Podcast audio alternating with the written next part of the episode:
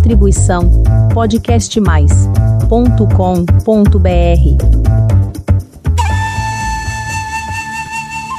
Que bom que você está aqui para mais um episódio do podcast Dança Oriental. Hoje falaremos sobre o ritmo Mugrab,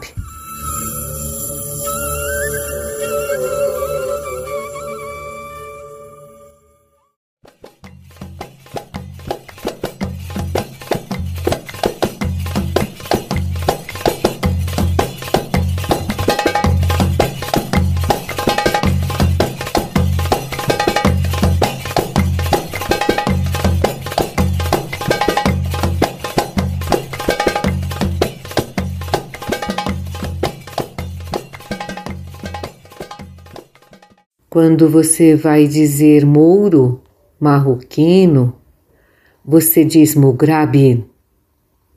É o nome desse ritmo.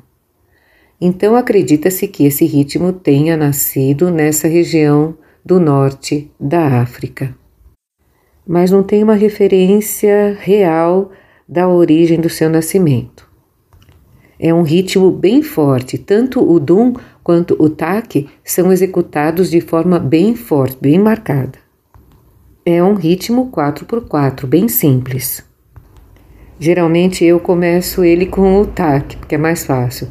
Então você faz tacadum, taca, tacum, ta, tacadum, taca, tacum, ta, tacadum, taca, tacadum, ta, tacadum, ta, tacadum, ta. E aí fica mais fácil de você acentuar o dum quando você está tocando o snooze com os dois juntos para ficar mais forte. Existe uma música com esse nome, Mugrab, que você pode estudar, fica bem mais fácil. Vamos ouvir mais um pouquinho.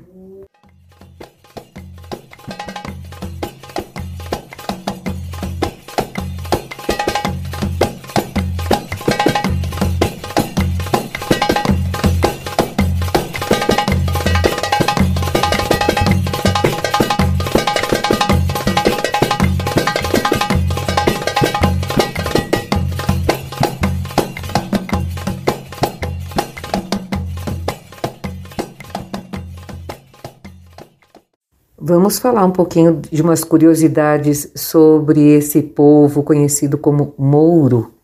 Falando um pouquinho dos Mouros, esse nome que é dado aos cristãos de pele escura da região da Península Ibérica, mais ou menos século 8 e 15, até o 15 mais ou menos.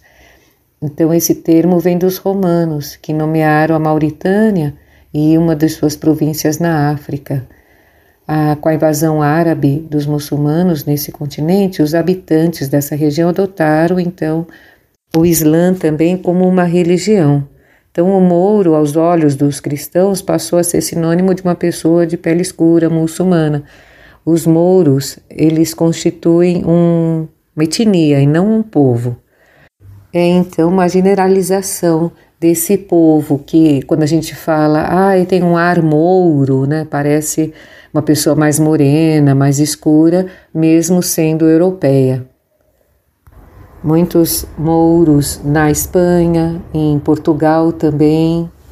Tem uma região bem que você logo identifica pela arquitetura, pela decoração, pelos desenhos das obras que você avista nas ruas mesmo.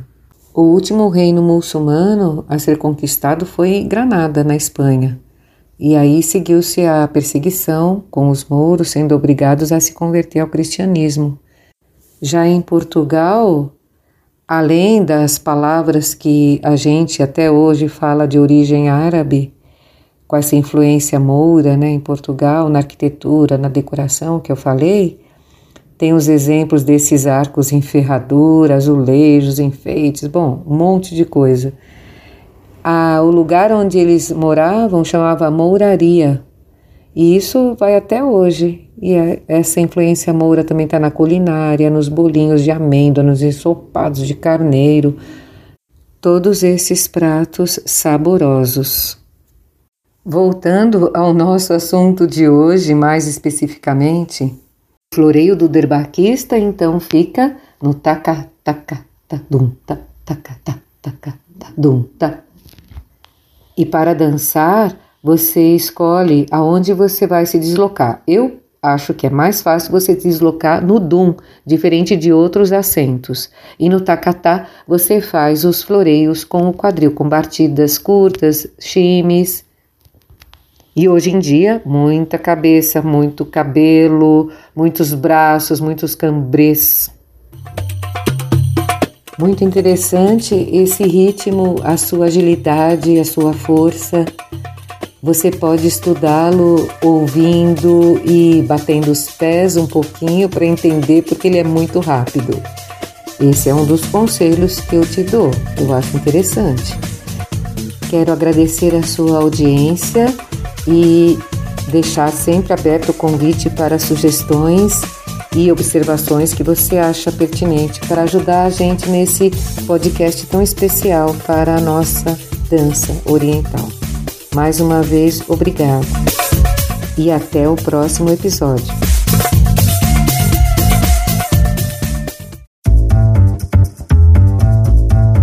Distribuição podcastmais.com.br